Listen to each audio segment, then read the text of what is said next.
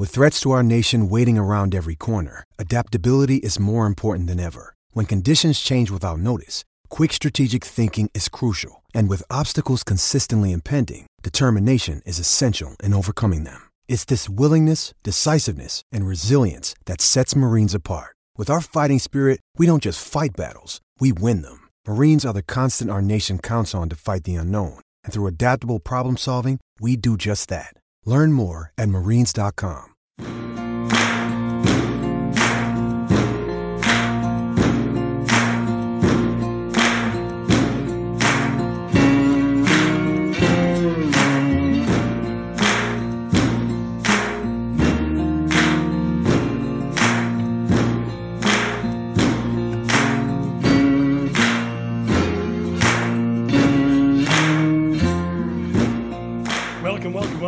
Welcome to the Hokie Hangover Podcast. My name is Andrew Alex. I am joined today by the full crew. Ricky LeBlue in the 757, Mike McDaniel in Northern Virginia. What's going on, gents? I am drinking coffee at 6:11 on a Monday night like a 73-year-old man.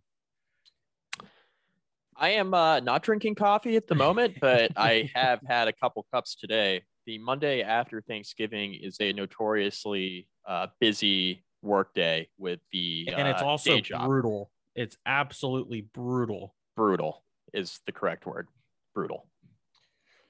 Indeed, indeed. Super brutal, lots of work. And what makes it even more difficult is constantly having to refresh Twitter to see what head coaching jobs have become available, which ones have filled, and, you know, wait, waiting for the inevitable Virginia Tech head coaching announcement as of today, Monday, the 29th at 6:12 p.m. That head coaching position has not been filled. Who knows? It could happen soon. Maybe this podcast becomes irrelevant quick. But as of now, speculation still runs amiss. We're going to talk about all of it, plus the UVA game and Virginia Tech basketball's not so, you know, successful Could have been better. trip to Brooklyn on the hard court. We'll get to all of it, but first we got to thank our good friends over at Main Street Pharmacy. Main Street Pharmacy in downtown Blacksburg. Here's the pharmacy you want to go to if you want a healthcare provider that truly cares about you. Be a neighbor, not a number, and look no further than Main Street Pharmacy. Our good friend, Dr. Jeremy Counts, and his wonderful staff will take care of everything you need.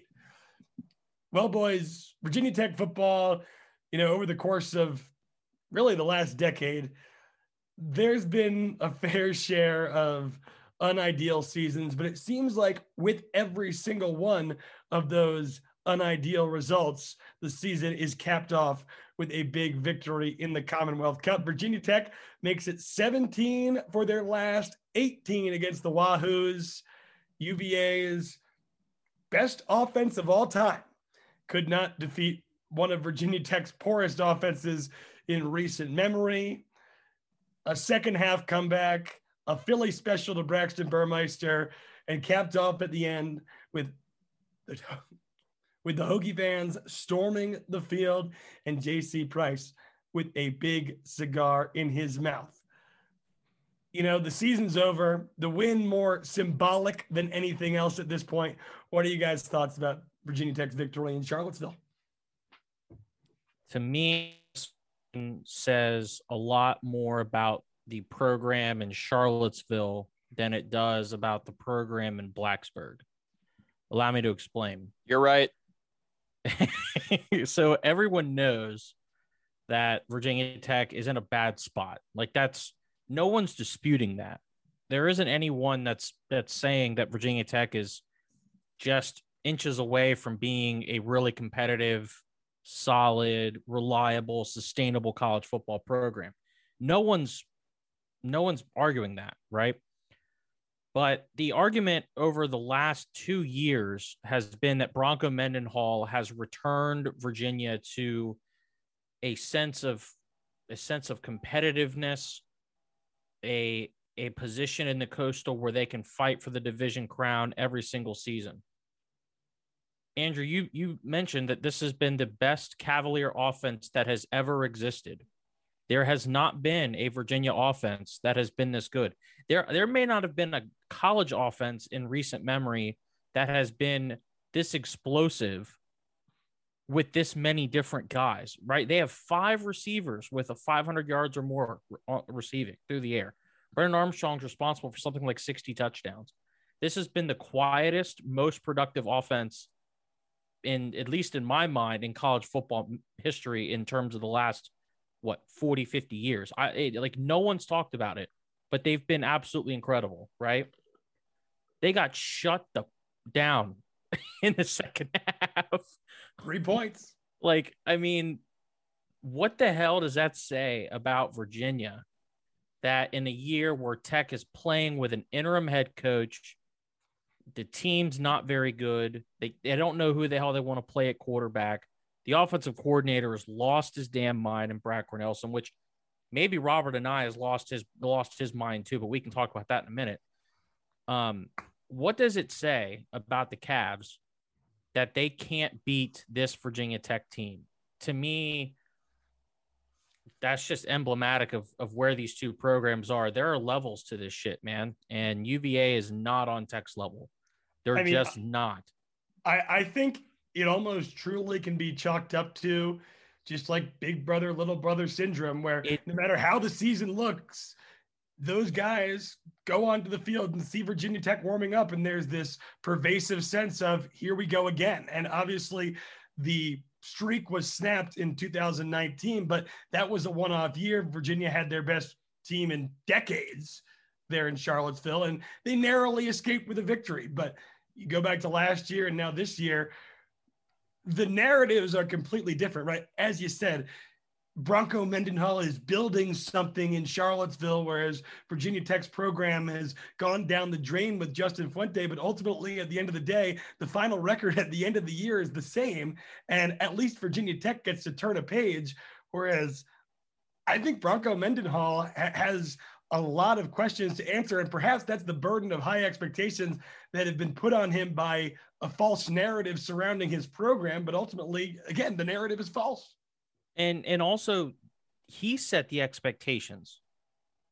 Virginia has made beating Virginia Tech like the goal of the program, right?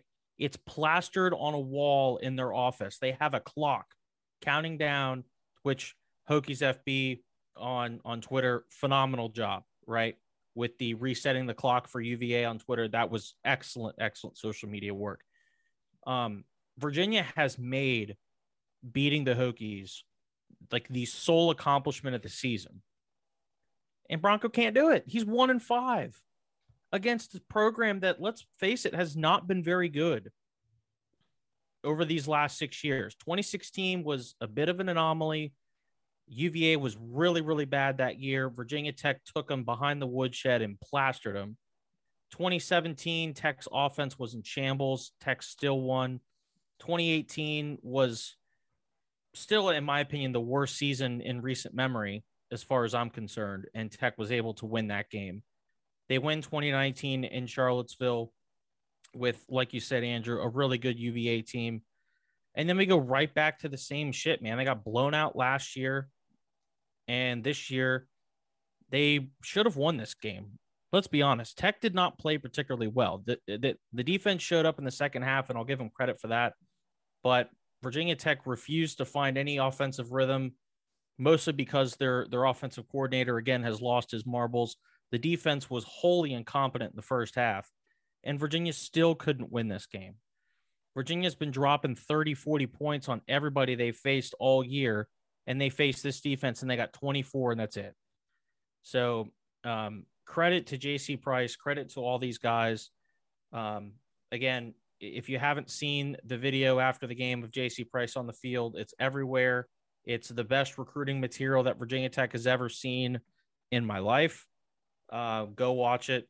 JC Price should absolutely be a member of the coaching staff next year. I don't think that that's far fetched at all. I don't really care who the hire is. Um, and again, Virginia, y'all got some stuff to work out, man. Y'all are y'all have made beating tech the sole accomplishment of the season that that's the that's the biggest goal that's in that program and it doesn't matter if you go seven and six or six and six or eight and four if you're not beating tech then you're falling short of your own goals I mean, I second all that. My my biggest uh, my biggest takeaway from this game is that, and I and I still stand by this. You know, before the game, we were talking about how there were no real like on field reasons to pick Virginia Tech coming into this game. I mean, None.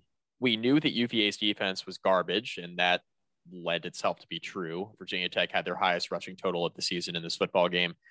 We knew that Brennan Armstrong was going to be a problem, and he threw for 400 yards. And we knew that UVA wasn't even going to try to run the ball, and they really didn't. So everything we talked about in the preview came true, except for the fact that Virginia Tech's defense simply just made better adjustments at halftime. They got outcoached, UVA did. Um, Absolutely. Um, and you got to give Justin Hamilton a lot of credit because this defense hasn't played perfectly this year, but more often than not, Virginia Tech's defenses in the second half tend to play a lot better than they do in the first half. like that's been the case for most of the season. Like Justin Hamilton's halftime adjustments. Like if you were making a list of like 10 things that have actually gone well for Virginia Tech this year, Justin Hamilton's halftime adjustments with the defense would be on there. So I, credit to Hamilton, credit to the players. Uh, first of all, the one thing that wasn't mentioned, Dorian Strong had a really, really poor first half and everybody's lighting into him on social media. I did. He too. didn't want to be there. Didn't seem like he wanted to be there. Effort wasn't. It, it's not. It, it's one thing to be like, all right, I'm not going to be able to make this tackle. It's another thing to just not even attempt to make the tackle and not even give the requisite amount of he, effort he, to be on the field. Intentionally tried to remove himself from the position. As did Tisdale, by the way. Yes, like both, both of, them, of them both of them ducked the tackle by the goal line on UVA's first touchdown. To which I tweeted, if Dorian Strong doesn't want to play today, then find somebody who does. And credit to Dorian Strong because he was incredible in the second half. Multiple pass breakups, multiple big time tackles. He was the one who made the tackle on UVA's boneheaded third down play towards the end of the game where they threw it to their left tackle. I the, the play call was beyond me, but Dorian Strong made other good plays other than that final, you know, the, the tackle on the second to last play of the game. Um, he made the uh, he made a couple of really key pass breakups, got Tech off the field on third down a couple different times. He was really, really good in the second half. So shout out to Dorian Strong for bouncing back and playing well because I thought Justin Hamilton did a nice job with his halftime adjustments. I thought Virginia Tech just as a whole played much better defensively in the second half. That's that is the reason why they won this football game. Defense was really, really good in the second half. Yeah, I mean, basically to echo everything that you guys said, the on-field matchup just seemed tragic for Virginia Tech. And I thought there was, I, I, think someone texted me before the game. They said, What do you think is going to happen? I said, There's about a 10% chance Virginia Tech wins, a 30% chance that Virginia Tech loses but keeps it close, and, and a 60% chance they get blown out. After what I had seen offensively from Virginia Tech all throughout this season, despite how bad UVA's defense was, I really didn't think they could keep up with Brennan Armstrong in this offense. Like Ricky said, it had been historic. And when we had tried to parse out matchups like that in the past, we ended up with what we got at home against Kenny Pickett in Pittsburgh, frankly, an embarrassment. So it didn't seem likely. But again, six times, I believe, Virginia Tech has needed to beat UVA to gain bowl eligibility and they're six for six. And in these bad seasons, those have been the best memories. You'll remember the Chuck Clark interception in what was Frank Beamer's final regular season game, extending the bowl streak. We can look back to a few years ago, the multiple overtime game that preserved the bowl streak as well. It almost preserved the bowl streak. They had to schedule Marshall to truly preserve the bowl streak, but Virginia Tech looked dead in the water, and that provided great memories as well. It's almost as if, even in this turbulent often disappointing time in Virginia Tech football history, having UVA as that final game of the season in a game that no matter what the records are, it's going to matter to the fan base has been an absolute blessing for the Hokies insofar as they've constantly been able to get it done. And the image of JC Price smoking that cigar, a man who loves this university. I'm sure anyone who listens to this podcast has heard the soundbite probably a hundred times. I don't feel the need to repeat it, but a man that in his first year on the coaching staff in Blacksburg, was tasked with very little experience to back it up to send Virginia Tech to a bowl, to avoid the embarrassment of losing in Charlottesville, and he got it done. It was awesome. And if that video of Tyrell Smith and Brock Hoffman Baker Mayfielding the UVA flag into the Wahoo logo at midfield at Scott The- Stadium in Charlotte. The blatant So- disrespect. Yeah, the blatant disrespect surrounded by the blatantly disrespectful Hokie fans storming Lane Stadium North. You know, Jon Laaser saying, Back to your room, little brother. It was all just awesome. What a And- call, by the way, by Laaser. What a call. and, and in, in a point in Virginia Tech history where the on-field results truly don't hold that much weight one way or the other, right? We are heading towards a transition. The more consequential question about Virginia Tech football had nothing to do with the results in Miami or the results in Charlottesville. So this and the way that it happened was just gravy. It was icing on the cake. It was something that no matter how disappointing the season was, Virginia Tech fans will hold on to for a long time. And it created great recruiting propaganda and it showed little brother who's boss. So uh, that's the takeaway from the game. And, and these players never stopped giving it their all. That was a never a complaint that we had at any point this season, save maybe the Boston College game. But the way things were going offensively, I mean, you know, in, from a human psychology perspective, it's hard to keep giving it your all. But for the most part, whether it be against Notre Dame, whether it be in the Syracuse game, obviously we saw them bring it against Duke. These guys never gave it in, and they deserve something at the end of the year to walk away with. And the Commonwealth Cup stays in Blacksburg, and I, I think it's pretty awesome. But back to the bigger question Virginia Tech still has not hired a head coach, as I mentioned before. And the coaching carousel has just gone absolutely wild. We knew there would be more openings this offseason, 2020, because of COVID, because of the financial constraints, because of the optics. Not a lot of programs made moves. Now, a lot of programs are making moves, and more moves will be made. More openings have been created as a consequence of that. You know, Oklahoma now open, Duke now open. You mentioned them both. Where do we stand with Virginia Tech? We know Dave Clawson has signed an extension. Ricky LeBlue, I'm sorry for your loss. Billy Napier is at Florida. So I guess two of really what the fan base thought to be the top three candidates will not end up at Virginia Tech. Who are the candidates? And does Whit Babcock's approach have to change here? I guess it has to, right? Well, um, first of all, yes, thoughts and prayers are being accepted. Uh, for for me personally, I was worried about you over Thanksgiving with that happening. I, mean, I was worried about you. I mean, it, it it hurt me deep in my bones, and then I stuffed my face full of turkey. Um, That everything was better. sort of. Okay, fair, fair. I mean, not not getting to root for Dave Clawson is is just an exceptionally bad beat. Um, so in terms of what Virginia Tech who may they may actually hire, um, I, I I jokingly, half jokingly, sent out a tweet after uh, Clawson was signing his extension to make Oodles more of cash, and um, because I I I took a lot of flack for being a, a Dave Clawson guy and. Mike, you and I were talking about this before we started recording. People on Twitter lately have been wilding out. They I have people have lost their damn minds. I want to anyway, publicly can I can I please pub- Yeah. I want to publicly apologize because I tweeted I, I quote tweeted a tweet that Ricky put up yesterday and we were discussing the Lincoln Riley job, the Lincoln Riley move to USC. We respectfully disagreed. Ricky Yes. Ricky caught some absolute hell after that. So I feel partially responsible for this. Although I thought I answered it respect respectfully and you got absolutely murdered by some I mean, like I I don't mind if people disagree. That's Right, fine. I still right. think it's a- I I still don't like the move. right. Um, but it it is what it is. Um, it went viral for but reasons it did a little. Um, but you know what? I didn't get ratioed. Just so you know, I Did did, not get get ratioed. ratioed. Did not get ratioed. I was happy Still about got that. still got more likes. So I was just creating. I was creating conversation, and I think that's what we did. It just went a little off the rails after that. well. You and I give friendly jabs all the time. Yes. So like, I like that. That's fine. It's just people need to realize that People need to Twitter's only half serious. people need to relax.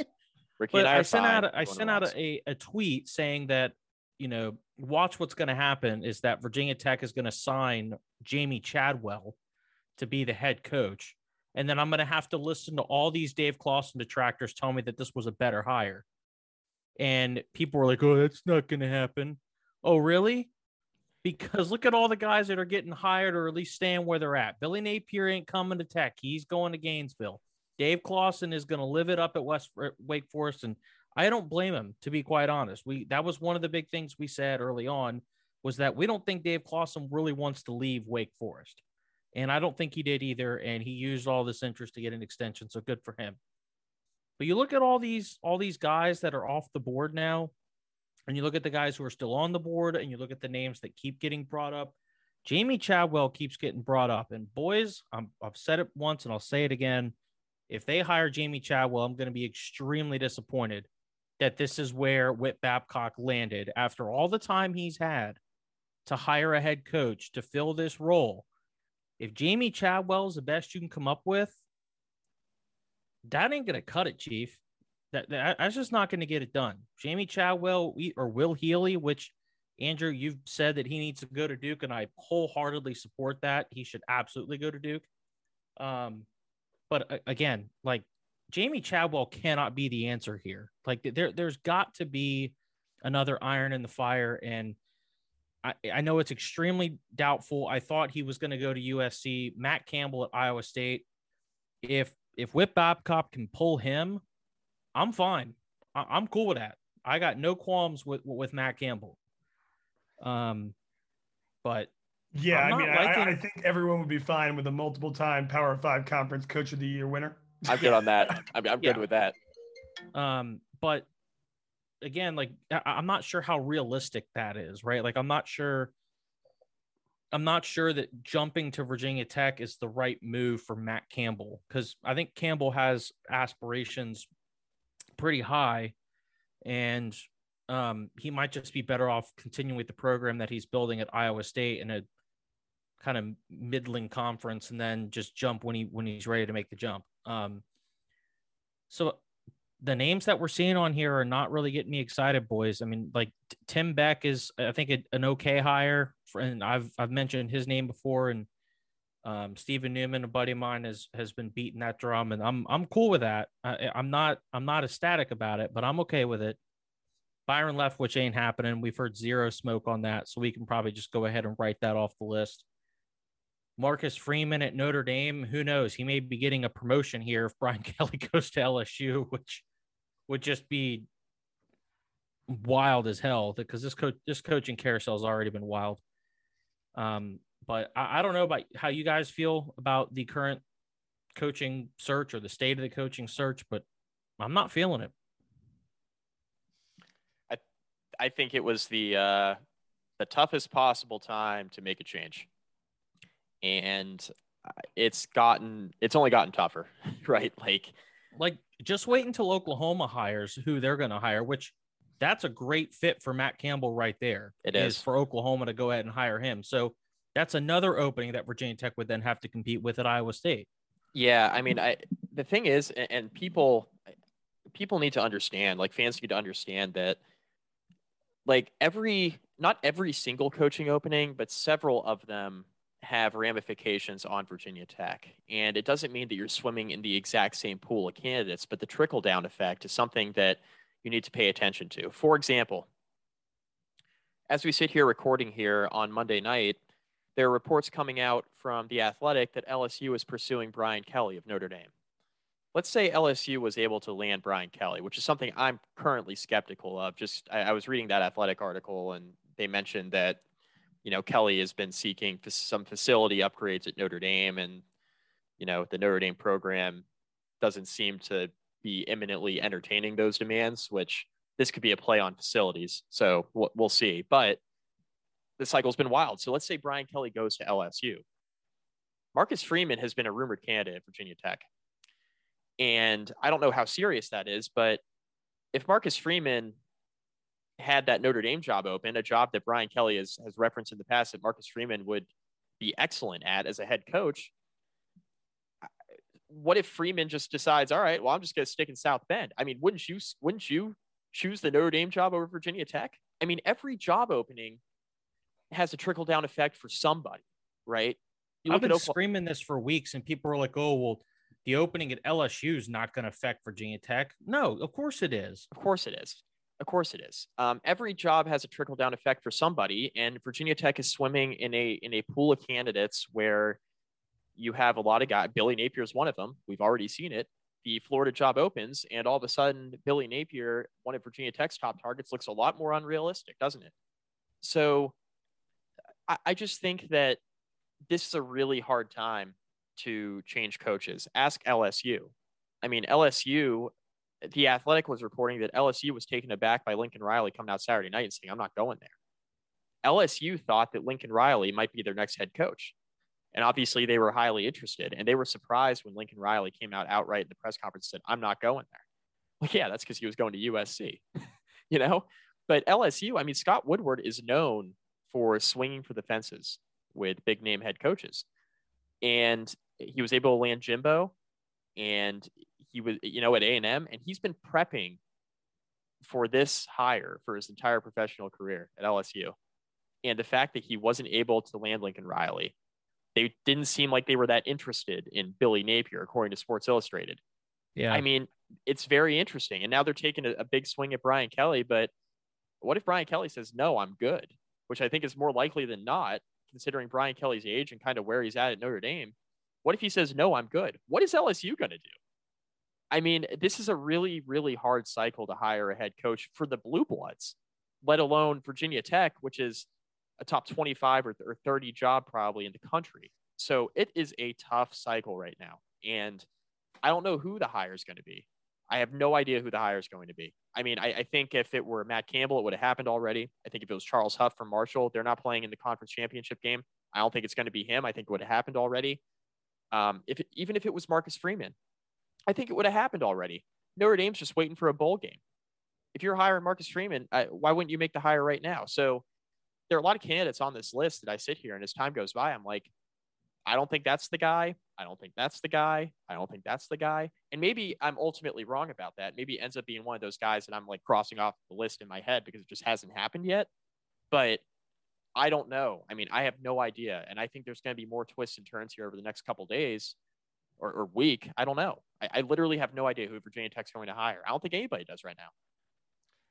Yeah, I mean the the contrast from the 2015 cycle is jarring, right? And granted, a lot of places opened up during that cycle, but at least Virginia Tech, with the retirement of Frank Beamer, you know, you, you felt like you were the star quarterback at a high school in a small town where you kind of had the pick of the litter. Girls wanted to be with you. Now, today, you feel like an average Joe walking around on Miami Beach when there's more people walking in each and every second.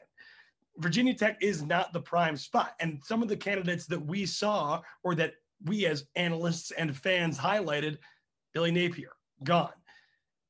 And maybe even more coaches like a Matt Campbell, like a Marcus Freeman, they're standing pat. They're waiting to see how this ripple effect goes. So if you're Virginia Tech with the early signing day coming up, you feel the need to have to make a move. But who knows if some of these guys, like a Matt Campbell, are willing to pull the trigger right now today on the 29th of November. And if you're Whit Babcock, you're kind of stuck between a rock and a hard place. Do you go for a guy like Jamey Chadwell? Ricky says no. I agree with Ricky. But beyond that, I mean, is it Charlie Huff? I feel like if the decision is to hire Charlie Huff and if the interest is mutual, which I'd have to believe that if Virginia Tech was interested in Charlie Huff, given his profile right now as a coach, you know, go from never even being a coordinator before to one year as a head coach at Marshall, a head coach at Virginia Tech, he would take that deal. But if that's the case, we'll know like tomorrow. So if it's not that, what are we waiting for? And Whit Babcock, who in his press conference highlighted the importance of previous head coaching experience on his list of desirable qualities in a candidate for the next coach of Virginia Tech, like who's left in that pool? It's not Chadwell. It's not Huff. Are we pulling in Dan Mullen? Like, I, I don't think that's going to be the case either. It, it feels like an Elko Freeman Pry, the defensive coordinator over at Penn State, Gattis, the guy at Michigan, those are starting to feel increasingly more likely today than I really thought them to be almost unfathomable, if not just highly unlikely, a few days ago. But the way that this coaching carousel is turning and the unpre- unpredictability at which that's happening, I don't know. I feel like all my priors have been thrown out the window to some degree. Maybe I'm Are we- Who knows? Are we getting somewhat close to Whit Babcock settling on JC Price as the head coach of Virginia Tech? No. I hope not. And, and that's no disrespect to JC Price because None. Lord None. knows I zero zero I'm- disrespect. like, like, zero I- disrespect. he is a phenomenal leader and he's absolutely someone that should be within inside the program um but i don't know part of me part of me feels like that that's no longer a zero possibility The one thing I Uh, found that was uh, Andrew, sorry, the, the one thing that I found interesting today, it's like the latest coaching rumors, right? There were discussions about, oh, Brent Pry's been thrown around for the tech job. And I was thinking, head coach Brent Pry doesn't make a lot of sense. Defensive coordinator Brent Pry would. Uh, Brent Pry coached with Bill O'Brien, another rumored candidate, at Penn State. I Which- actually said to steven yesterday that bill i would be fine with bill o'brien as the head coach So if Bill O'Brien's the head coach, would he bring Brent Pry as the defensive coordinator? No. Because that you don't think so. I, I don't think I don't think anyone in their right mind makes a lateral move from Penn State to Virginia Tech. Not lateral if they pay him more. Are they going to be able to pay him more? That's the big question. That is the that is literally like the two or three million dollar question, Rick. like I don't is- I don't think question. Tech can compete with Penn State in budgets. it is the it is the multiple million dollar question.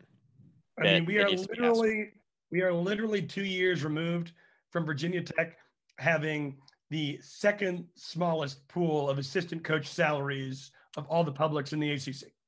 So yeah, if suddenly we're going to start outbidding Penn State for defensive coordinators. That would be a uh, interesting revelation to say the least. well, I mean, Whit Whit's Witt said the the football funding is going to be second or third in the ACC. So if if they're increasing the operating budget that much, now I don't think it's going to be to the point where to, to Rick's point, where they can all all of a sudden pull Bill O'Brien and Brent Pry, right? I think for Pry to be the defensive coordinator, you're probably paying the head coach a little bit less. Like maybe hiring Charles Huff and Brent Pry as the DC makes a little bit more sense. You're not shelling out as much money to Huff as you would to Bill O'Brien, for example. Maybe you have a larger pool for your assistants. Maybe I could see that making a little bit more sense. But I just don't really understand Brent Pry being the head coach at Virginia Tech. I feel like there are other, and again, that this is why Whit is paid all the money to do these searches, and I'm not.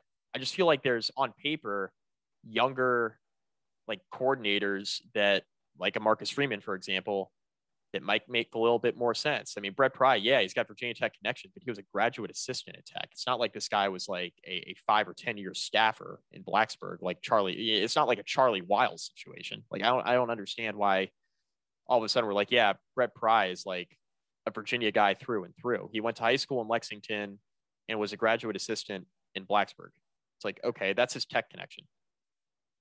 Okay, so I think I mean Ricky brought up the keeping JC Price as head coach thing, and I still think that's a damn near zero percent chance.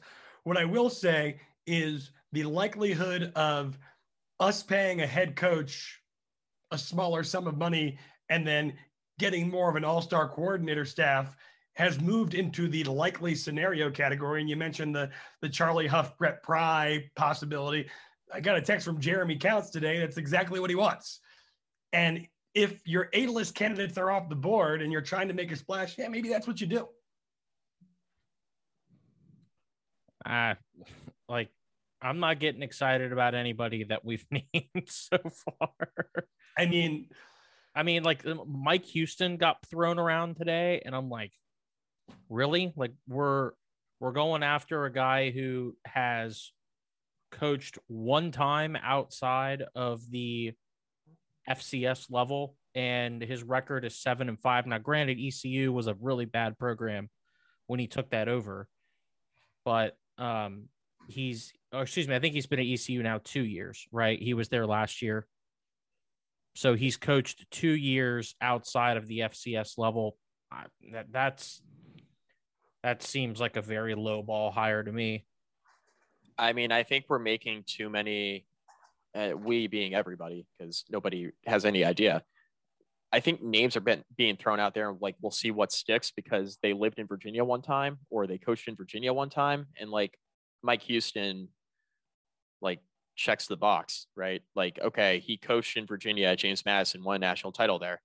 Uh, Sorry, this is his third season at East Carolina. He went four and eight, three and six, and seven and five this year. So marked improvement, and it was a bad program that he took over. And he's he's won everywhere he's been. My thing is like, okay, there there are other Virginia coaches, Virginia type hires that would make more sense, like a Charles Huff, right? Like, why wouldn't you just go ahead and hire Charles Huff then? He played at Hampton.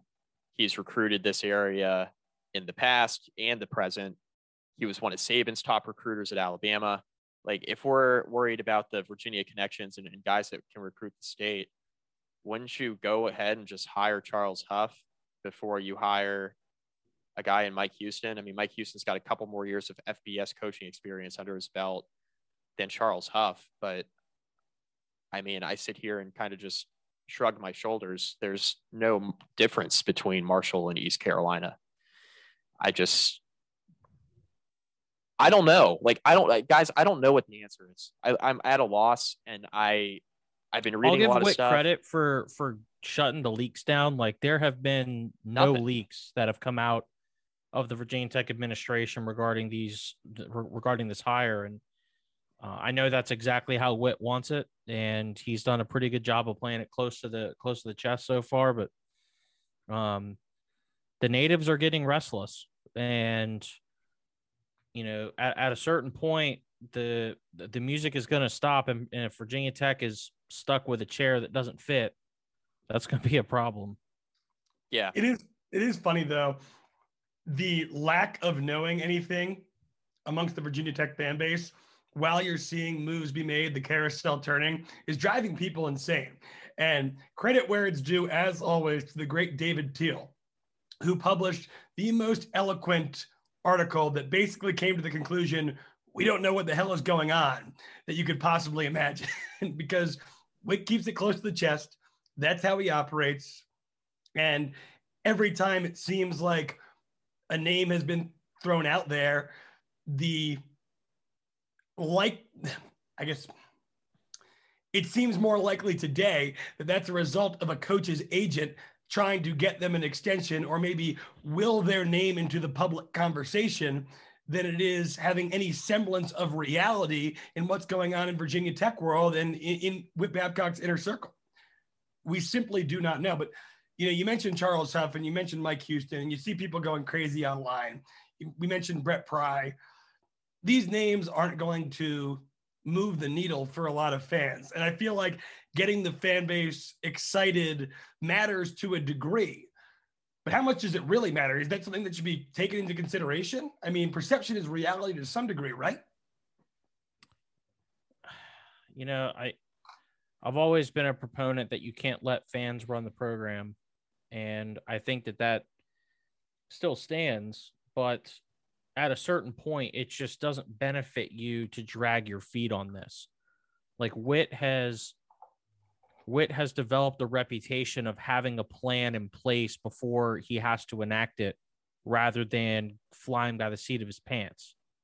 And we saw that with the Buzz William Buzz Williams hire. We saw it with the Mike Young hire. We saw it with Justin Fuente. Whit moved extraordinarily quickly on all of those. Uh, he's not moving extraordinarily quickly on this, and people are starting to wonder if he's whiffing on guys. And maybe he is. I don't know. But when you develop a reputation for being able to bring your guy in, like your 1A guy, within a short time frame and we just haven't seen it so far um it's it goes outside the trend line and it starts to make people worried because this is a really important hire like tech is tech football needs to get someone in the program that can make virginia tech nationally relevant. Because right now virginia tech is not nationally relevant. And you have a college football landscape that is quickly shifting towards the guys who are already having already have so much money they have all the prestige they have all the resources. The acc is quite frankly a, a, just an abysmal football conference right now relative to where you know you, you want the program to be. Um this just this just isn't working. And tech fans need something to buy into. They need something to believe in. They need some something to have hope on. And right now it's hard to have that when you don't know who's going to lead the program. All right before we wrap up this coaching conversation i want to ask you guys today give me your top two most likely next head football coach at virginia tech most likely or who we would prefer? Most likely. Uh, um, I'm gonna go. One is Charles Huff, and two is Jamey Chadwell. I'll go with Huff and Bill O'Brien. And, and by the way, just just so, so I'm clear on the record, neither Huff nor Chadwell are really getting me excited. Just just to put that out there. I would I be. I can kind of get behind Huff. I'll get behind Huff. I, I mean, I can get behind Huff way more than Chadwell. You guys yeah. know how I feel about Jamey Chadwell, but even Huff, I don't know. I'm, I'm, I'm, I'm, I would buy in a little bit, but I'm a bit skeptical. Got to see the staff with Huff. I would feel a lot like I did when Virginia Tech hired Mike Young got to see the staff. Which Huff. obviously I ended up being wrong on that front, right? I think we're all in agreement that Mike Young is a great fit and a great coach for Virginia Tech. I didn't think that was going to be the case early on. I was wrong on that front. Maybe I'm wrong if if Charles Huff gets a job. Hopefully, I am.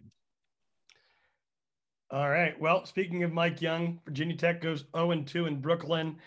A admirable performance against Memphis and more of a disappointing one against Xavier. What did we learn about the team this week? go ahead, Mike. Your I, I, think your expertise on this roster is a bit better than mine, but I'm, sure. I'm curious to see what you have to say. Well, it was interesting because I think Virginia Tech in Brooklyn reverted to the team, reverted back to the team that they were a year ago roster wise. I thought it was interesting when you look at the minutes distribution of the front court, right? David N'Guessan uh, did not play much in the game against Memphis. I think he had four minutes and then he only had 11 minutes against Xavier. Uh, John Ojiako uh, did not play much. Uh, actually, didn't play at all against Xavier. Right. Uh, Justyn Mutts didn't play particularly well in back-to-back games against Memphis and Xavier. And the reason why I bring up Mutts, and I, you know, Mutts has been a, a, good player for Virginia Tech through the early part of the season, with the exception of this weekend. The reason why I bring this up is because Virginia Tech, the, the one thing we were able to rely upon early in the year, right? Like throughout the non-conference schedule was you looked at the front court and you were like, Ojiako and David N'Guessan, like they're giving you a little bit of something off the bench that Virginia Tech didn't have in the front court last year. It's like, okay, that's a positive development. That was one takeaway. Second takeaway is, and this has been a larger issue throughout the whole season, is Virginia Tech is not a great rebounding team. And that reared its head against Memphis. I mean, there are a lot of things to point to in the Memphis game, right? Storm Murphy had six turnovers, six of the team's 13 turnovers. And Penny Hardaway said after the game, they really wanted to wear him down. That was their goal. They did that, right? He played 39 minutes and he is Virginia Tech's only ball handler right now, right? They don't have a secondary, they don't have a second ball handler in the rotation at this point. And I think they're going to have to have one now moving forward. And Sean Pedulla played well in the second half against Xavier, and maybe he gets more minutes against better competition moving forward. But they got to find a way to take the onus off of Storm Murphy from a ball handling standpoint. Not that he can't do it, but there needs to be another guy. Like we've been talking about that. If Hunter Cattoor is your second primary ball handler, that is not good. Like they need to have somebody else in that regard, whether that's giving Darius Maddox more minutes because he's been really good, or giving Sean Pedulla more minutes because he's shown flashes of being really, really good in small sample sizes. They got to figure out how to get another primary ball handler. And then the third point is just that in general, I think Virginia Tech's roster has not played to their capability yet. Like we've only seen a couple games where Virginia Tech has played two complete halves basketball, where they've been like really good start to finish. The the Maine game, ironically, the opener was was one of them. But Virginia Tech's also missing open shots, right? Like they got sped up a little bit in the Memphis game. That's what Memphis' defense does to you, and they missed a lot of open looks. And in the Xavier game, they started making those a bit more regularly, and Nahiem Alleyne has been a big part of that. Uh, he didn't shoot it great against Memphis, but he has shot the ball a lot better over the past four games. And he's starting to come into his own. But Virginia Tech needs to rebound better. They need to get tougher inside. Uh, I, I think like Keve Aluma's been fine statistically, but he could easily had. I mean, he had double double. I think against Memphis, he easily could have had like 16 or 17 rebounds in that game and he just I think he finished with 10 or 11. And they just got to get tougher in the front court, and they got to find a way to refine this rotation so that they can take some pressure off of off of Storm Murphy from a ball handling standpoint and allow him to take a breather for like a couple minutes. Uh, so that those are kind of the the higher level takeaways. I think Virginia Tech will be fine. I think that Mike Young will figure out the, the rotations a bit more and, and find out how to kind of mix and match these guys. I think this weekend, uh, this Thanksgiving weekend, coming out of Friday and having you know Saturday up until the game on Wednesday night to kind of look at film and, and see what Tech's done well and what they haven't done so well, and refining the rotations a little bit will definitely help. But Virginia Tech's got to rebound the ball better. Like that's the biggest takeaway for me. The rebounding needs to improve. So my biggest issue, I, I I'm not really dis I'm, I'm I'm obviously disappointed, but I'm not really upset at the loss to Memphis. Memphis is a, just a different level program in terms of basketball with Penny Hardaway leading so deep leading the program. So I'm not really worried about that one, but Xavier was missing like three or four of their top guys in this game and Virginia Tech could not beat them. And that's discouraging. Like Xavier is is not an elite program anymore. So you got to be able to you got to be able to show up and win these games. And um, Mike, you, you alluded to a few things. I, I think Keve Aluma's got to toughen up a bit. He has looked a bit bothered by physical play around the basket, and that's got to change. Um, we saw this last year, quite frankly, and uh, he was able to kind of it was kind of glossed over because he was such a prolific scorer from a from a finesse standpoint because that's always been more his his style. Storm Murphy's just been flat out bad. I think so, to start the season. Is, is um, he defensively he's a bit of a liability. Offensively, he's turning the ball over.